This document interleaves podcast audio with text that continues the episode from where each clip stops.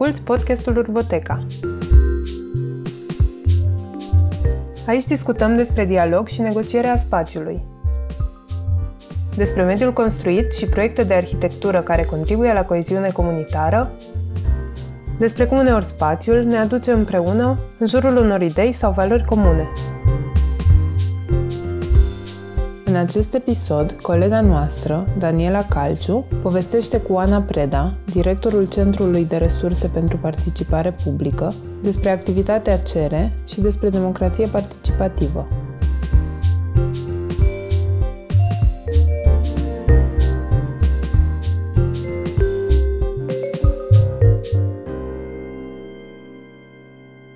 Bună, Oana! Bine ai venit la noi, la birou. Mi-aș dori ca dialogul de astăzi să fie despre democrație în general și despre mai ales democrația la nivelul cetățeanului. Aici cred că voi sunteți poate cel mai reprezentativ uh, grup de oameni care se, mm, se luptă deja de câți ani? Din 2006. Deci uh, de... se fac uh, câți ani? 14. Să învățați pe oameni, nu? Sau să ajutați pe oameni să-și descopere resorturile pentru a se lupta pentru viața lor, pentru a uh, provoca schimbare la nivelul lor. Și din punctul ăsta de vedere, cred că povestea voastră e, poate să fie foarte interesantă și foarte, foarte utilă pentru aceia dintre noi care poate abia acum își, uh, își dau seama că de fapt stă în puterea lor să le fie mai bine. Și atunci aș începe cu uh, povestea uh, CERE, Centrul de Resurse pentru Participare. Cine este și ce face CERE? CERE e o echipă de oameni, destul de mică în momentul ăsta. Ne-am uh, format, cum ziceam mai devreme, în 2006. Atunci eram o echipă de oameni și mai mică, eram trei persoane. Făceam lucruri destul de diferite la vremea aia, în sensul că lucram mai mult cu alte organizații neguvernamentale care aveau nevoie de sprijin în zona asta de relație cu autoritățile publice. Lucram atunci și cu autorități publice încercând să le sprijinim să folosească, să dezvolte și să folosească instrumente mai bune de comunicare cu cetățenii. E o chestie care nu ne-a ieșit. După câțiva ani ne-am dat seama că sunt cam resurse aruncate pe fereastră. Și undeva prin 2008-2009 am încercat să ne reprofilăm, să ne reorientăm, ne-am uitat la ce se întâmplă în jurul nostru, la pe ce lume suntem și am observat că una dintre chestiile care lipseau atunci cu desăvârșire era activismul ăsta cetățenesc. Adică noi lucram cu organizații neguvernamentale foarte bune, care aveau niște cauze nobile, dar nu reușeam să ajungem la structuri asociative de la firul ierbii, așa, oameni obișnuiți adunați în jurul unor interese locale. Și atunci am uh, început programul care cred că m-a dus aici, program de organizare comunitară, nu l-am inventat noi. Este o chestie pe care am învățat-o de la oameni din alte țări care făceau asta de ani de zile. În America există o lungă istorie de organizare comunitară și care ne-au uh, arătat această abordare și ne-au arătat cum ea poate poate să, pe de o parte, să construiască activism civic la firul ierbii și, pe de altă parte, să contribuie la rezolvarea unor probleme ale comunităților. De la probleme de mediu până la probleme de spațiu public, de oraș, probleme sociale și așa mai departe. Și noi știind că lipsa asta de asociere de la uh, firul ierbii este o mare problemă a României, dar în fine noi am început în București, a Bucureștiului, am zis hai să încercăm. Uh, părea așa o chestie foarte în anii ăia, o chestie super ambițioasă, dar uh, am zis că merită să ne aruncăm capul înainte și hai să o facem. Și în timp, organizarea comunitară a devenit o abordare, un tip de, progr- de intervenție care ne definește destul de bine ca organizație. Este principala noastră muncă. Facem și alte lucruri în afară de asta, promovăm în diverse feluri activismul, facilităm coaliții, încercăm să punem și noi presiune pe instituții publice să fie mai uh, transparente și mai inclusive, să aplece urechea la ce spun oamenii. Dar cred că organizarea comunitară și asistența pe care o oferim grupurilor de cetățeni, dar și organizațiilor, este nișa care, care ne definește cel mai bine. Ce înseamnă, de fapt, organizarea comunitară și uh, ce înseamnă ea în România? Ce posibilități are un cetățean care ar vrea să vină împreună cu alții? Să răspund pe rând. Da. Organizarea comunitară e un tip de intervenție care, practic, adună oamenii în jurul unor probleme așa cum le percep ei. Deci nu venim noi de la organizație și zicem, uh, noi credem că asta este o problemă.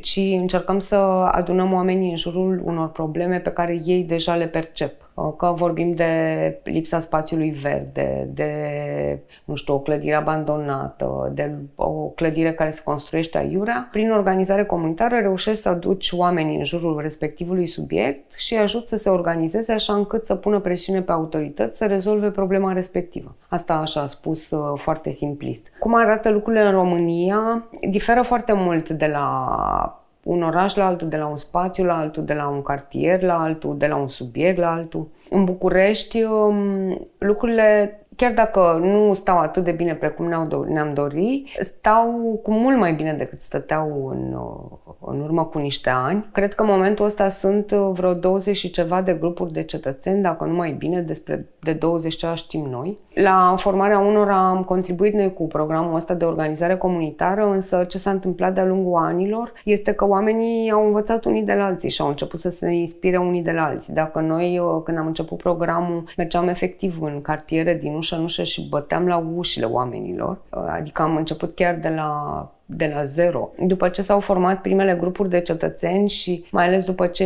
ele au avut primele victorii în relație cu autoritățile locale, în fine, noi am muncit destul de mult să promovăm aceste mici sau mari victorii și uh, ele au început să se vadă din ce în ce mai bine și diversi oameni au zis, a, ia uite ce se întâmplă acolo în prelungirea Ghencea, ia să încercăm să facem și noi la noi în cartier. Și ușor, ușor, uh, diverse grupuri de cetățeni au venit ele către noi să spună, uite, am văzut că voi uh, ați fost și ați sprijinit uh, grupul din prelungirea Ghencea. Vrem și noi să facem ceva aici în Alea Lungulețu, că avem această situație. Și în felul ăsta s-a pornit așa un, un bulgăre de zăpadă și așa am ajuns la 20 de grupuri de cetățeni în București. Sigur că nu toate sunt perfect funcționale, nu peste tot uh, oamenii sunt super activi, unii oameni mai obosesc, uh, după aia mai stau un pic, o iau de la capăt, um, dar cred că începutul a fost greu, acum probabil nu cred că se va opri chiar dacă cumva e stagnant, dar lucrul ăsta e normal,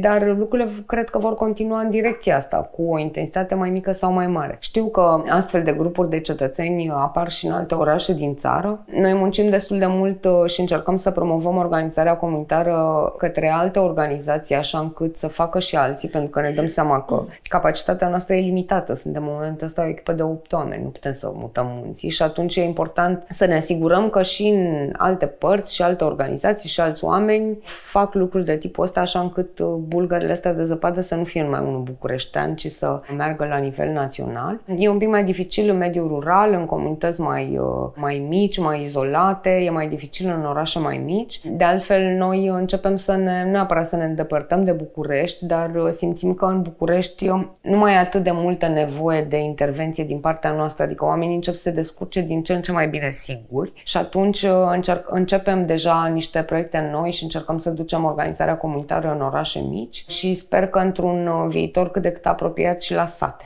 mai ales că în zonele astea relațiile de putere sunt foarte dezechilibrate. Și atunci cred că e mult mai multă nevoie de abordări de tipul ăsta care să îi ajute pe oameni să-și ia puterea și să o folosească pentru a rezolva problemele comunităților lor. Asta cred că a fost un pic despre cum arată organizarea comunitară în România. Ce aș mai putea să spun uh, apropo de cum arată organizarea comunitară în România este că până în momentul ăsta subiectele care au uh, atras cel mai bine energia civică sunt uh, cumva cele legate de spațiu public, de cum arată cartierele, de parcuri, de lucruri de tipul ăsta. Mai puțin am reușit să mișcăm lucrurile în domeniul social, din păcate, și iarăși eu cred că aici este multă, multă nevoie dar asta poate că ar fi iarăși un uh, lucru care arată peisajul organizării comunitare la noi. Oamenii se activează foarte bine pe, sau mult mai bine pe probleme ce țin de spațiu public.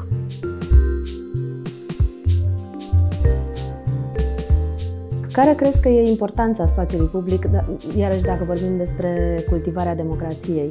Cred că unul dintre motivele pentru care spațiul public este, este una dintre temele favorite ale cetățenilor cu care noi lucrăm, ține cumva și de profilul cetățeanului activ care este cetățeanul care a depășit problemele de subzistență. Deci nu îl doare foamea, căldura, lucrurile astea mai de, bază. de bază și cumva din zona socială. Este în general o persoană, să zicem, peste 35 de ani, mulți au copii și petrec mult timp în spațiu public în parc, pe stradă, ducând copiii la școală. Și atunci cred că ăsta este un motiv pentru care spațiul public e o temă favorită, pentru că astea sunt lucrurile care preocupă pe acești oameni, care sunt, să zicem, cei mai activi civic. Din perspectiva democrației, ce să zic, ar fi, nu știu exact încotro duce întrebarea.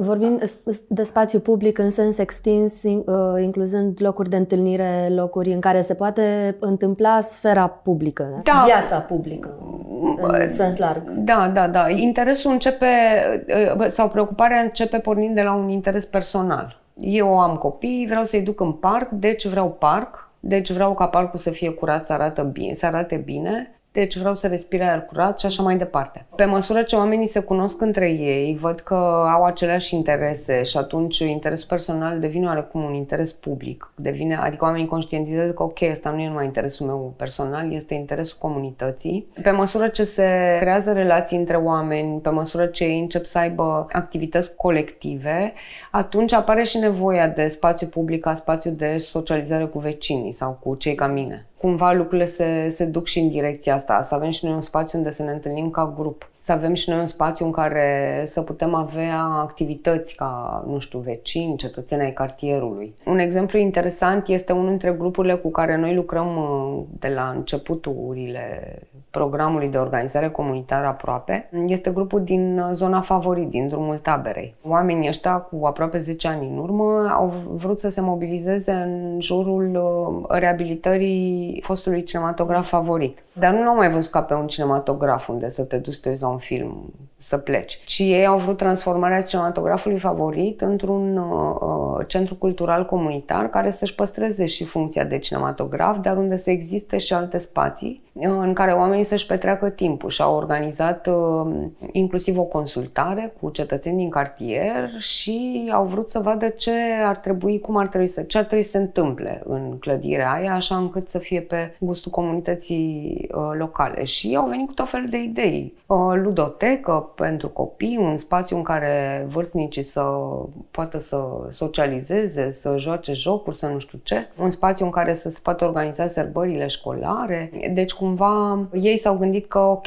cinematograf e bine, e mai ales că cinematograf favorit e un simbol al cartierului, dar nu trebuie să fie doar cinema. Trebuie să avem și noi loc acolo, dincolo de momentul în care mergem la, mergem la film. Deci e cumva nevoia de viață în comun. Da, de sigur, viață da, da, da, da, da. Împreună da, cu ceilalți. Da, că da. Vorbim foarte des despre comunitate și e un termen, sigur, dificil. Uh, în ce măsură uh, el are și o dimensiune cu adevărat uh, socială sau e doar în imaginația noastră că vorbim despre cei care locuiesc într-un anume loc? Cred că, mm, în fine, din, din ce am văzut noi munca noastră de teren, un cartier devine comunitate nu așa, pur și simplu. Și asta se întâmplă pe măsură ce se creează relații între oameni, ei încep să facă lucruri în comun, uh, deci cumva uh, nu e un dat că un anumit spațiu este o comunitate.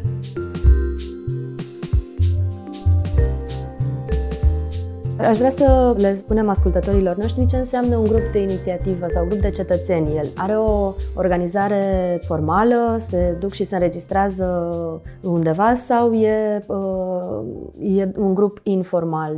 Aceste grupuri uh, s-au născut uh, informal pur și simplu o mână de oameni se adună și fac lucruri fără să se înscrie la judecătorie structurile lor sunt chiar informale fiind, unele dintre ele au reguli interne de lucru, pentru că e destul de greu, mai ales dacă vorbim de un grup cu un număr destul de mare de membri, e destul de greu să funcționeze așa pur și simplu fără niște reguli. Deci unii dintre ei au niște reguli mai complexe sau mai puțin complexe în funcție de nevoile pe care le au la un anumit moment, alții nu au astfel de reguli poate că o să le aibă când o să aibă nevoie de ele, poate că nu. Ca grup de cetățeni nu sunt înscriși nicăieri, deci funcționează informal. Unii dintre ei, de-a lungul timpului, și-au pus problema de a se înscrie, de a se înființa juridic și atunci s-au înregistrat ca asociații, alții nu. Alții și-au pus problema și au hotărât nu, pentru noi e mai bine să rămânem în grup informal. Ce înseamnă un grup mare? Câteva zeci de membri, să zicem. Acum nu există niște rețete și niște paturi ale lui Proust, așa. Nu, Dar, din ce observați um, în București? Cele mai multe grupuri au așa un mic nucleu, persoane care sunt super active și care țin acolo frâiele de 3, 5, 7 persoane. Apoi urmează, în fine, un grup puțin mai larg de poate 10-15 persoane care sunt cei care participă la, în mod regulat la întâlnirile grupului, fac lucruri, contribuie la activități și apoi urmează niște cercuri în funcție de nivelul de implicare al fiecăruia. Dintre grupurile din București, um, poate că grupul din Lacul Tei și cel din prelungirea Ghencea cred că sunt uh, cele mai, uh, mai numeroase. Dacă o să mă întrebe acum număr de membri, pot spun că nu știu. nu țin minte. Dar, um, în fine, în general, sunt grupuri, un grup mare, să zicem, e un grup care are o capacitate mare de a mobiliza comunitatea în diverse evenimente sau în diverse campanii. Și aici putem să vorbim despre sute de oameni care se mobilizează în momente critice, așa. Care e grupul care a reușit uh, să câștige o bătălie foarte grea și poate neașteptat? Sunt în, în munca noastră sunt, uh, avem diverse exemple de succes. Nu pot să zic că e care e cel mai mare succes. Dar o să pomenesc câteva. De exemplu, cel despre care deja știu că este favoritul vostru, grupul din uh, Alea Lungulețu, care a reușit să anuleze autorizația de construire pentru un bloc, ceea ce e mare lucru. Din păcate, blocul este acolo. Adică uh, victoria lor în, în instanță a venit după ce blocul deja fusese construit. E adevărat că sentința instanței spune că construcția este ilegală și că spațiul trebuie readus la starea lui inițială, deci blocul ar trebui demolat. Noi sperăm că oamenii se vor, își vor găsi puterea să mobilizeze și să facă demersuri și în direcția asta, o să vedem. Deci ăsta ar fi așa un exemplu de succes. Un alt exemplu de succes vine de la grupul de cetățeni din Lacul Tei și aici de fapt ei au avut de-a lungul timpului mai multe victorii. Poate că o victorie notabilă este faptul că au recuperat uh, o mare parte din parcul circului, care fusese luat din, uh, uh, din parc și dat în administrația circului, deci a existat o hotărâre de Consiliu General cu acest subiect. Lumea spune că era un etap, o etapă intermediară pentru ca terenul să fie valorificat uh, imobiliar. Cert e că ei au reușit să convingă Consiliul General al Municipiului București să-și abroge propria hotărâre și să repună în patrimoniul parcului acest teren. În afară de asta au mai avut multe alte victorii, dar dincolo de succesele astea punctuale uh, sau specifice, grupul în sine este o victorie. Este un grup foarte longeviv, foarte divers și cu o capacitate foarte mare de mobilizare. Și ei se mobilizează serios în momentul în care se întâmplă ceva. De exemplu, exemplu, dacă te uiți pe pagina de Facebook a grupului, nu o să vezi o mare activitate. Numai că cum se întâmplă ceva în zona lor de interes, care este parcul circului, oamenii ăștia sunt capabili să mobilizeze câteva sute de persoane și să convingă primăria imediat să repare o chestie sau să facă ce trebuie. Unul dintre exemple este faptul că peste noapte s-au trezit uh, pe peluza centrală a, a parcului circului cu un șantier, urmând ca acolo să fie amplasat un uh, ansamblu de statui în mijlocul spațiului verde verde, respectivul ansamblu de statui, urmând să ia o bună bucată din spațiu verde. Și deși șantierul era amplasat, adică existau toate autorizațiile, totul era decis, oamenii s-au mobilizat foarte repede, o mulțime de persoane au fost imediat în jurul șantierului, au protestat acolo spontan, au lipit chestii pe gardul șantierului, au sunat în același timp la primăria sectorului 2, imediat a venit cineva de la primărie la fața locului, după aia s-au dus la o audiență și în două zile primăria generală, că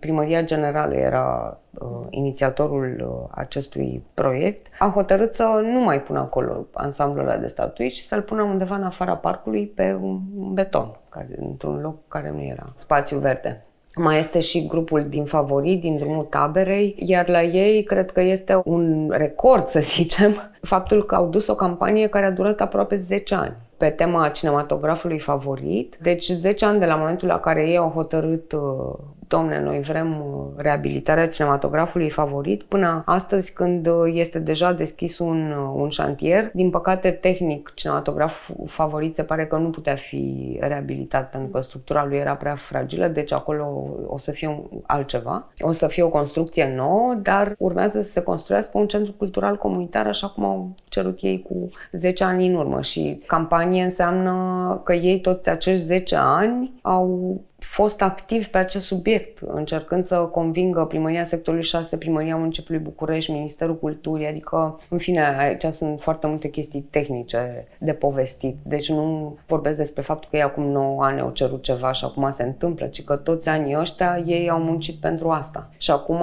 sunt foarte activi în a urmări ce se întâmplă la șantier și că se respectă etapele și timpii de construcție și toate lucrurile astea.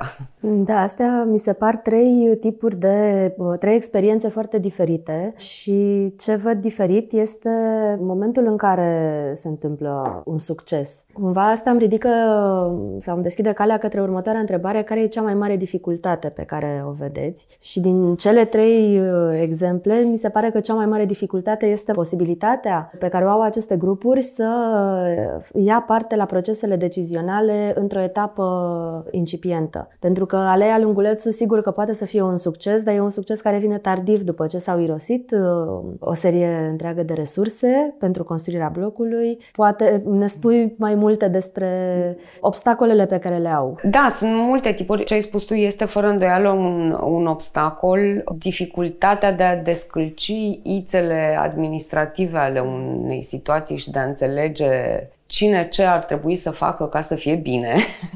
De exemplu, în situația cu favorit, uh, și ăsta este unul dintre motivele pentru care a durat atât de mult, este că nu era clar cine ce trebuie să facă. Și până la un punct, cetățenii au reușit să convingă primăria sectorului 6, Consiliul Local al sectorului 6, să aloce bani în buget pentru proiectul de reabilitare a cinematografului favorit. Și am zis, ei, victorie. Greșit, pentru că a venit Curtea de Conturi și a zis, ce cu banii ăștia în bugetul primăriei, în bugetul sectorului 6, cinematograful favorit? Nu este al sectorului 6.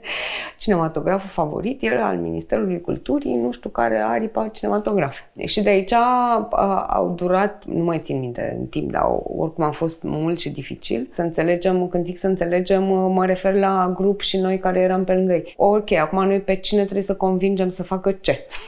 și asta a fost foarte greu, să pui la masă Ministerul Culturii Direcția Cinematografe cu Primăria Sectorului 6 și cu Primăria Capitalei să se înțeleagă asupra subiectului uh, și să, în fine, fiecare să facă pașii administrativi de care e nevoie ca să se poată întâmpla ce trebuie. Aici iarăși apare o dificultate atunci când o problemă, rezolvarea unei probleme ține mai mult, de mai multe autorități este cu atât mai dificil pentru că ești trimis dintr-o parte în alta, că nu noi, primăria aia la altă, sau nu noi, ministerul, nu noi, asta de drumuri și autostrăzi. Aici e una dintre dificultățile întâmpinate de grupul din prelungirea Ghencea, care în fine au acolo niște probleme de infrastructură cu centura, lărgirea centurii și niște soluții de, de trafic și sunt între Consiliul Județean Ilfov, Primăria București, Primăria Sector 6, Primăria Bragadiru, Primăria Domnești, CNAIDR. Deci și aici avem o serie întreagă de obstacole. O altă categorie de obstacole vine din atitudinea pe care de multe ori uh, administrația publică și, de fapt, administrația, oamenii uh, din administrația publică, fie că vorbim de funcționari sau aleși, o au vis-a-vis de cetățeni și de ce vine la ei dinspre cetățeni și aici am, în fine, un grup uh, de cetățeni are foarte mult de muncă până să obțină, câștige legitimitate și până să capete un ascendent în, în relația cu autoritatea publică. Pentru că am amintit de povestea cu statuile din Lacul Tei. Ei au reușit în două zile chestia asta, numai pentru că înainte de astea două zile munciseră niște ani și căpătaseră legitimitate în relația cu autoritățile și autoritățile ușor, ușor au devenit deveni mult mai uh, atente la ce spun mm. oamenii și mult mai uh, responsive, ca să zic așa, la, la ce vine din exterior. Dincolo de asta, poate că una dintre dificultățile foarte mari ține de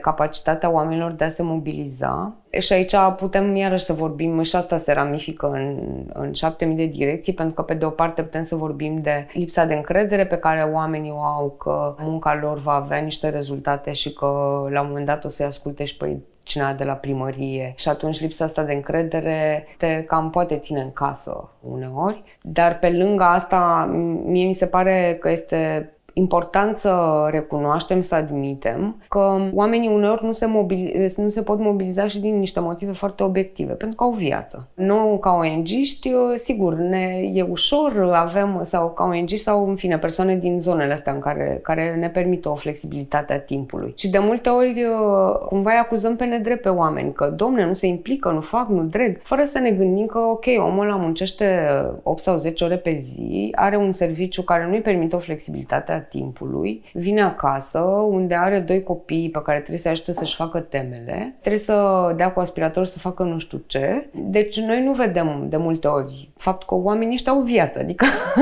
punem foarte multă responsabilitate pe umerii lor, fără, ignorând lucrul ăsta. Deci eu cred că realmente obiectiv și asta este o piedică, lăsând la o parte toate, pe, toate celelalte lucruri subiective de tipul nu am încredere în autorități, nu am încredere în vecinii mei, e lasă că poate face altcineva, Păi și de aia e cu atât mai uh, lăudabil și cu atât mai de apreciat momentul în care vedem atâția oameni care se mobilizează în jurul unei teme publice. Aș vrea să mutăm un pic uh, discuția uh, la felul în care vezi tu că s-a schimbat contextul în care acționează grupurile de cetățeni față de acum 14 ani când ați început să lucrați și acum. Și odată cu contextul administrativ, instituțional, economic, social. Știu că e o întrebare lungă și complicată, dar uh, mi se pare important să, dacă poți să ne spui și felul în care se modifică poate modul vostru de lucru, posibilitățile de acțiune ale cetățenilor față de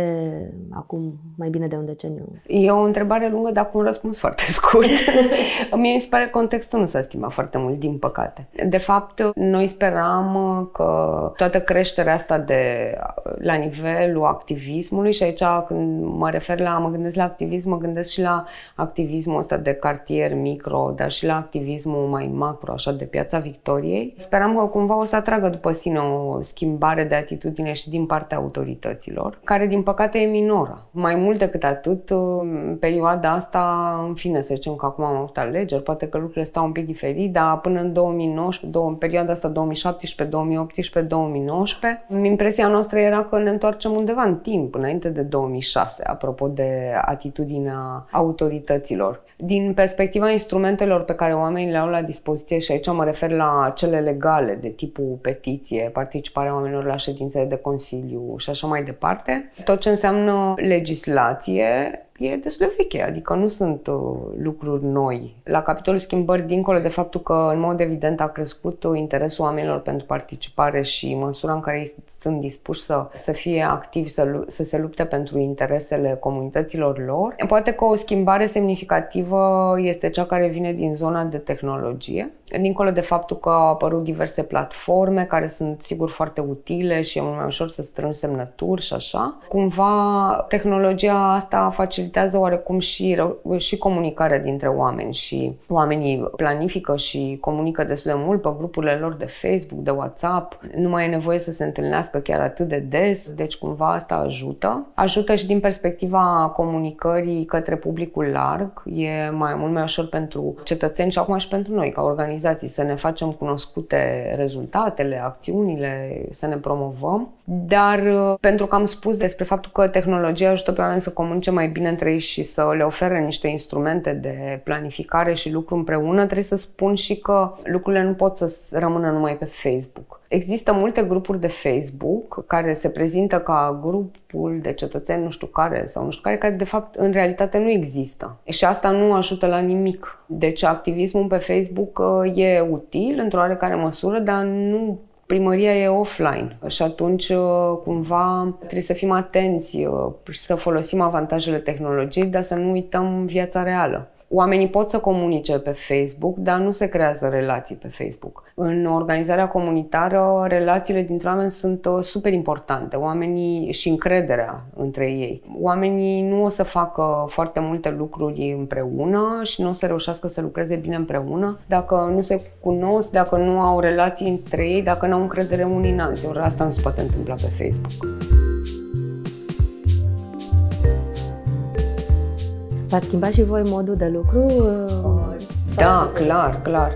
În primul rând, o schimbare semnificativă a fost în 2009, când am început programul de organizare comunitară și deci ne-am dus la firul ierbii și deci am bătut la ușile oamenilor. Asta a fost o schimbare majoră. Iar ulterior am încercat să ne schimbăm intervenția și în funcție de felul în care s-au schimbat nevoile. Când am început programul, cum ziceam, nu existau forme de asociere la firul ierbii. Singurele erau asociațiile de proprietari sau de locatari care aveau cu totul și totul altă menire, poate niște cluburi de șac sau mai știu eu ce. Și a trebuit să mergem efectiv de la zero, căutând oameni cu potențial de lideri sau activiști în cartiere, pe de-o parte, pe de altă parte, probleme în jurul cărora oamenii s-ar aduna. Și încercam să, să aducem împreună aceste două lucruri, oamenii potențial activism și problemele în jurul cărora ei s-ar activa ca să, în fine, să începem de aici. Ulterior, oamenii au început să se adune relativ singuri să-și, în jurul unor probleme ale lor. Deci n-a mai fost nevoie de partea asta. Și atunci am, am încercat mai mult să răspundem unor nevoi care veneau de la oameni. Cum scriem și noi o petiție? Către cine trebuie să mergem ca să XY?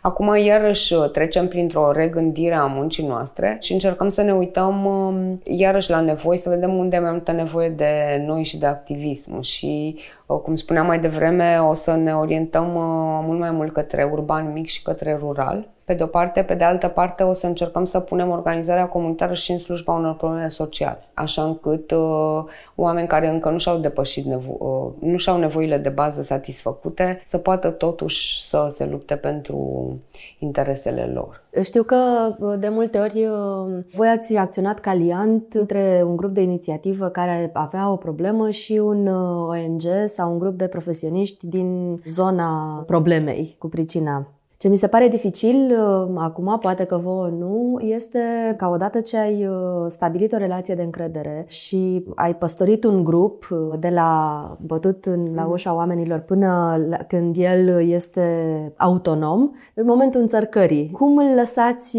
cum, cum vă desprindeți și cum mergeți mai departe, ce, ce lăsați în urmă și cum gestionați desprinderea de, de grupuri? Da, din păcate, în situația noastră n-a, fost, n-a prea fost gândită toată această tranziție. Adică nu ne-am pus problema dinainte, domne, cum facem? Și cumva s-a întâmplat mai mult sau mai puțin organic. Ce rămâne este că păstrăm relația, adică indiferent, chiar dacă nu mai suntem uh, de trei ori pe săptămână în bulevard, în, în lacul Tei sau în prelungirea Ghencea sau nu știu unde, comunicăm constant cu oamenii cu care lucrăm, continuăm să le promovăm rezultatele, ne raportăm la ei mai mult ca la un potențial partener decât ca la un beneficiar familiar. Toate grupurile noastre știu că oricând poate să ne caute pe e-mail, la telefon, la birou, să ne ceară sprijin. În continuare organizăm evenimente pentru ei și încercăm să oferim uh, spațiu de învățare sau spațiu de schimb de experiență, spațiu de planificare comună. Adică um, faptul că vrem acum să ne orientăm către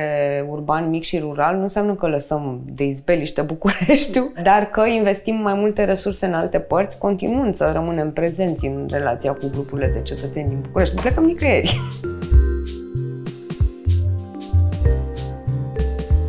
Sigur că cel mai cunoscut eveniment pe care îl faceți este uh, Gala Premiilor Participării Publice, despre care poate ne spui două vorbe, dar uh, poate ne mai spui și despre alte uh, evenimente pe care le faceți.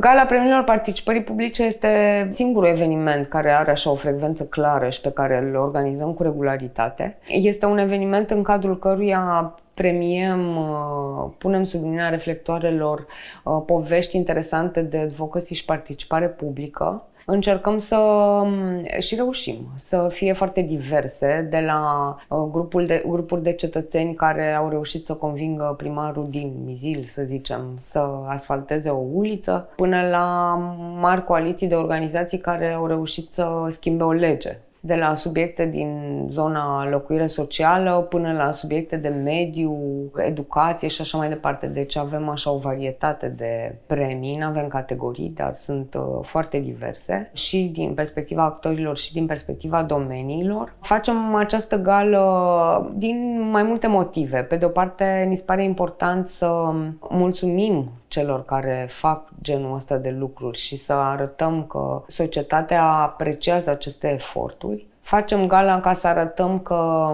activismul nu e așa o fantasmagorie, ci că este o, un mod de intervenție care poate să producă niște schimbări foarte concrete și foarte clare, reale pentru viețile oamenilor. Și nu în cele din urmă facem gala și ca pe un fel de past stilă antidepresie, așa.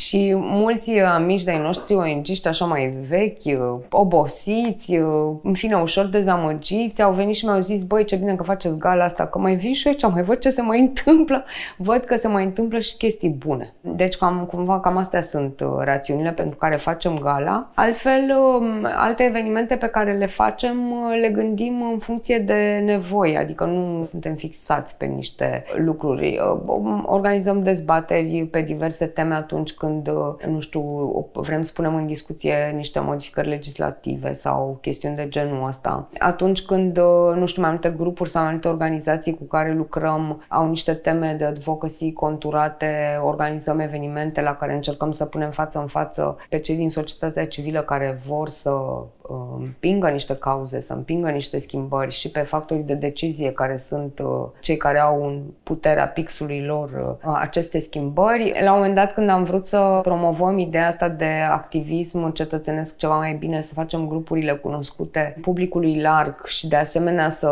facilităm schimb de experiențe și cunoaștere între grupuri, organizam târgul de inițiative civice, unde fiecare grup uh, care dorea și alte organizații grassroots aveau așa un spațiu de expoziție unde, unde își prezentau activitatea și își prezentau cauzele și publicul venea și putea cunoaște și în fine ei se cunoșteau între ei. În ultimii ani n-am mai organizat târgu pentru că ne-am dat seama că suntem într-o zonă de platou, adică lumea deja se cunoaște și nu mai simte nevoia. Și atunci am zis nu mai facem târgu, îl facem peste 5 ani când o să fie iarăși nevoie sau facem altceva. Deci nu suntem fixați așa pe niște, în afară de gală, care este un eveniment uh, cu regularitate. În rest, uh, evenimentele pe care le organizăm sunt în funcție de nevoi și oportunități. Aveți uh, proiecte sau uh, programe sau intenții dedicate administrațiilor uh, publice? Știu că spuneai uh, că ați început uh, cu administrația și apoi uh, în câțiva ani uh, v-ați dat seama că de fapt uh, resursele voastre ar fi mai utile intercomându-vă către cetățeni. Dar acum oare suntem într-un moment în care putem să ne uităm din nou sau voi? Avem uh, proiecte în zona asta, mai multe categorii. Aș menționa doar că și la gale, de exemplu, exemplu, încercăm să aducem pe scenă și uh, autorități publice, în special locale, așa s-a întâmplat, care ele însele consultă cetățenii cu privire la diverse subiecte de interes local, adică nu așteaptă să bată un grup de cetățeni la ușă să zică hei, noi am vrea nu știu ce, se duc ei și întreabă voi cum ați vrea să arate bugetul local. Deci, uh, cumva, Galea răspunde și acestei preocupări. Pe de altă parte, pentru că în ultimii ani au existat uh, multe atacuri așa la, la adresa ideii de activism în general și la societatea civilă și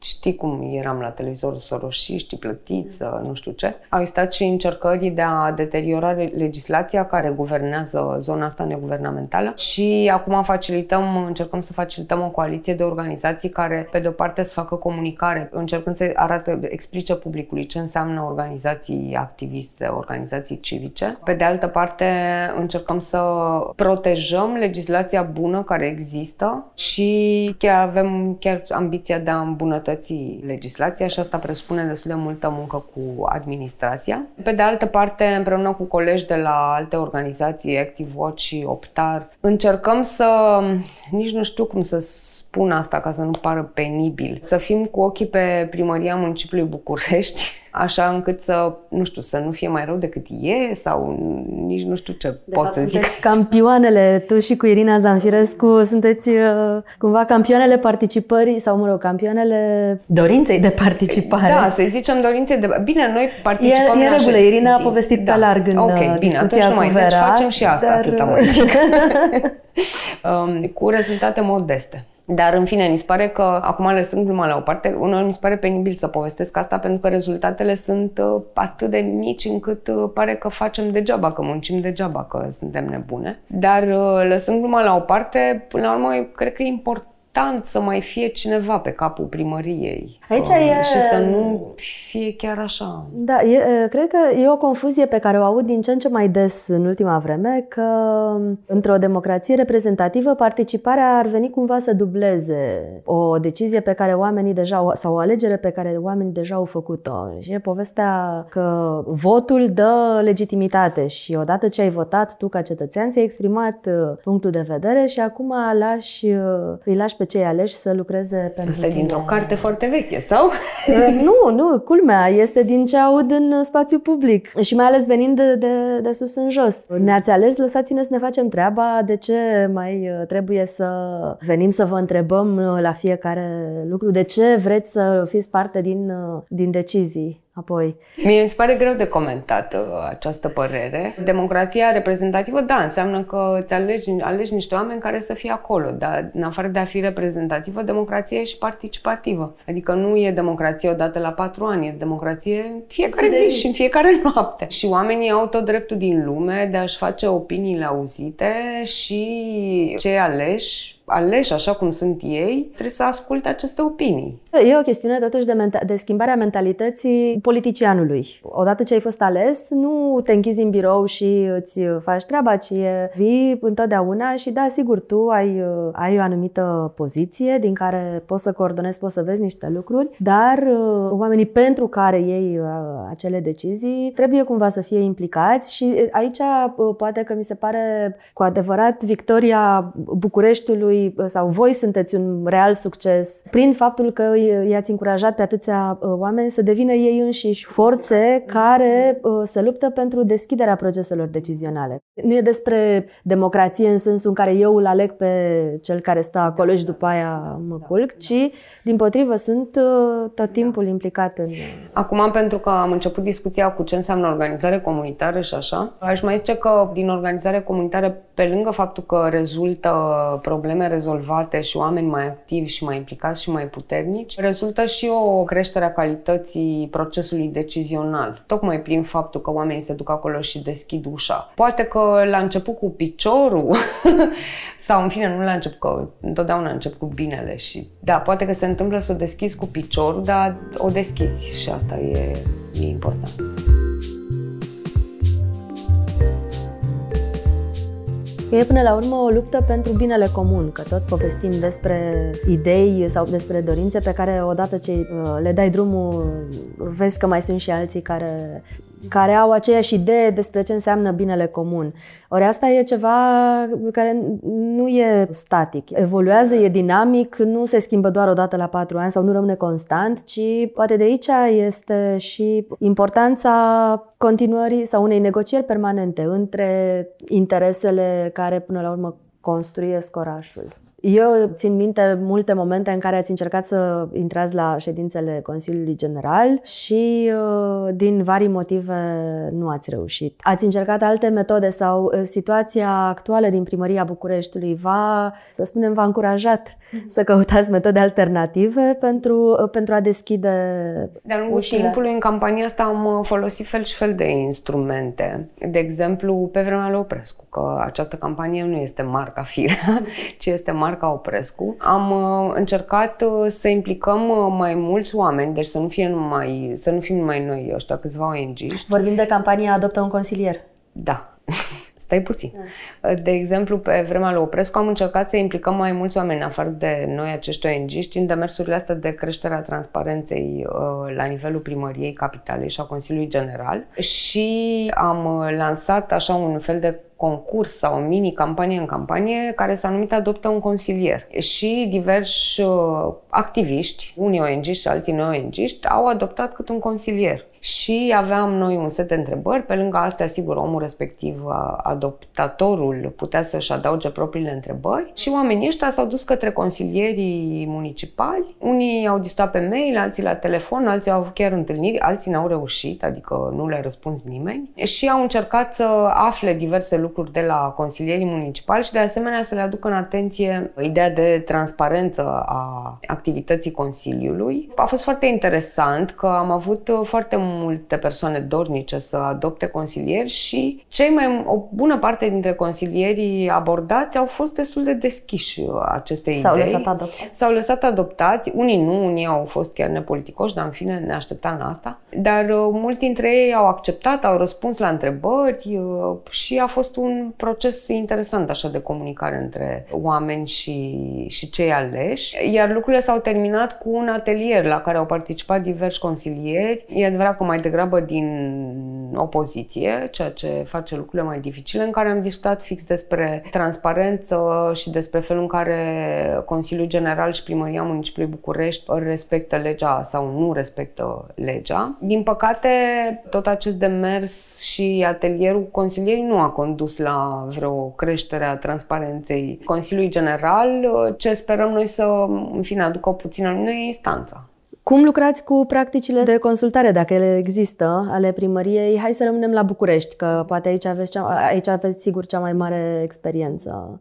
Sigur, există legislație după 2007, uh, voi vă chinuiți să nu devină, să nu se strice uh, da. bruma de lege care, care ar guverna participarea. În ce fel există ea transpusă practic la nivel de cele șapte primării din uh, București?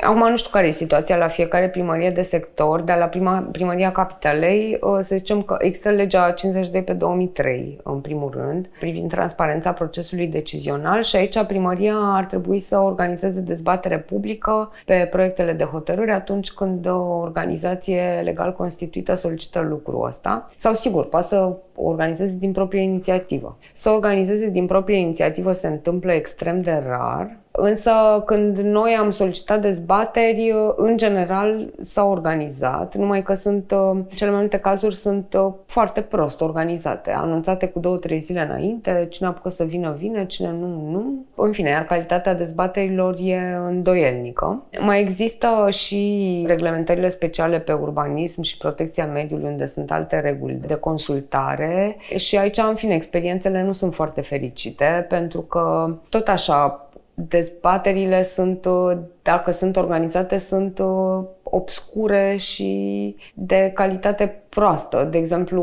uh, grupul de cetățeni din Floreasca și din, din Lacul Tei doreau să participe la elaborarea PUS sector 2 și primăria susținea că este în dezbatere PUS-ul ăsta, numai că erau, nu știu, cinci afișe în tot sectorul sau ceva de tipul ăsta. Deci, cumva, din păcate, legea e foarte ușor de ocolit. Dacă nu vrei să faci lucrurile cum trebuie, faptul că există legea, na, nu e o mare... Răspunsul tău deschide către două întrebări. Prima e despre cum se organizează și cum se anunță mai ales uh, dezbaterea și apoi în ce măsură Bucureștiul a atins o cultură suficient de mare a dezbaterii pentru ca acele întâlniri chiar să fie utile mhm. procesului de decizie.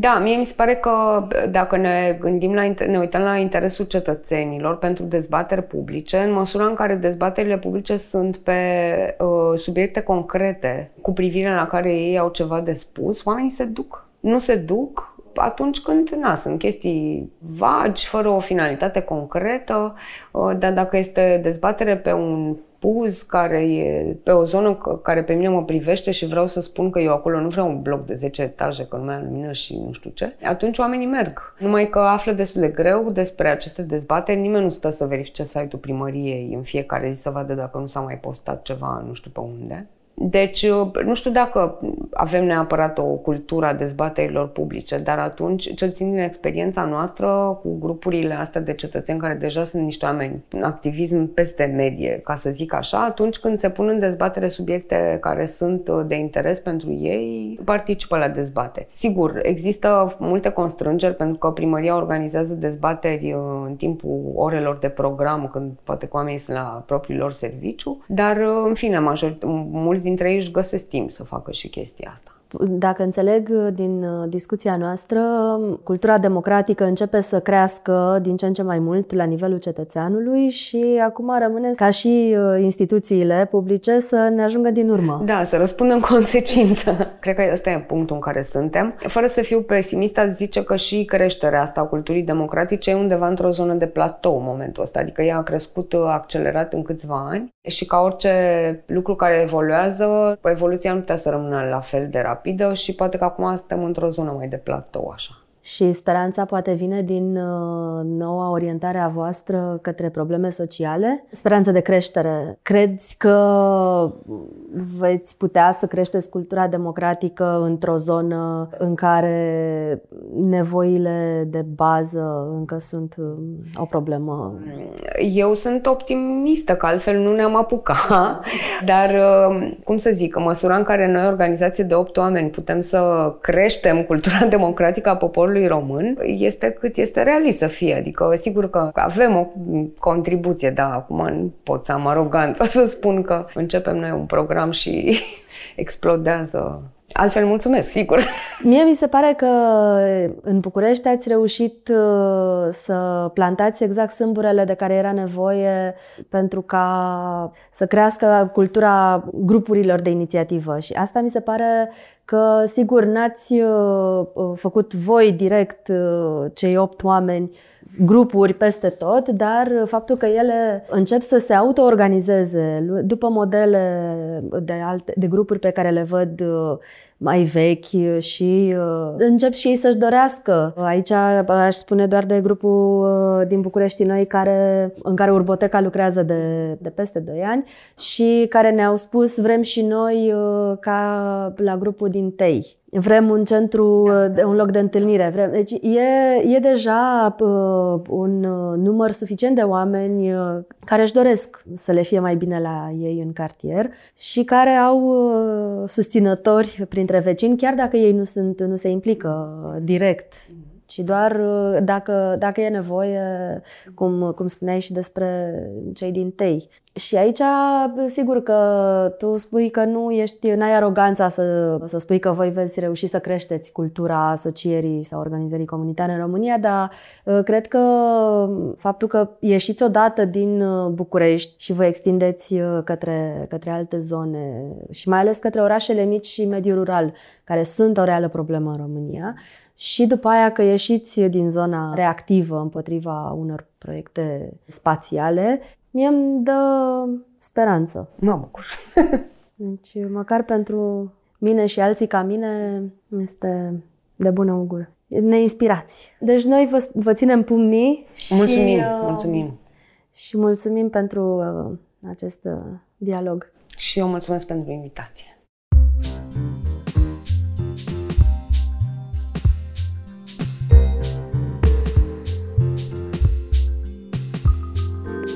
Îți mulțumim că ne-ai ascultat!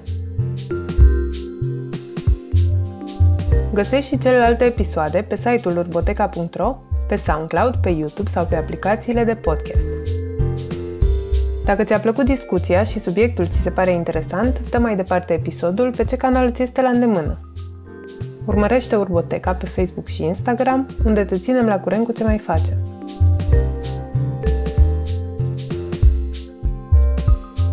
Podcastul Urboteca este un proiect cultural sprijinit de Ordinul Arhitecților din România prin timbrul de arhitectură.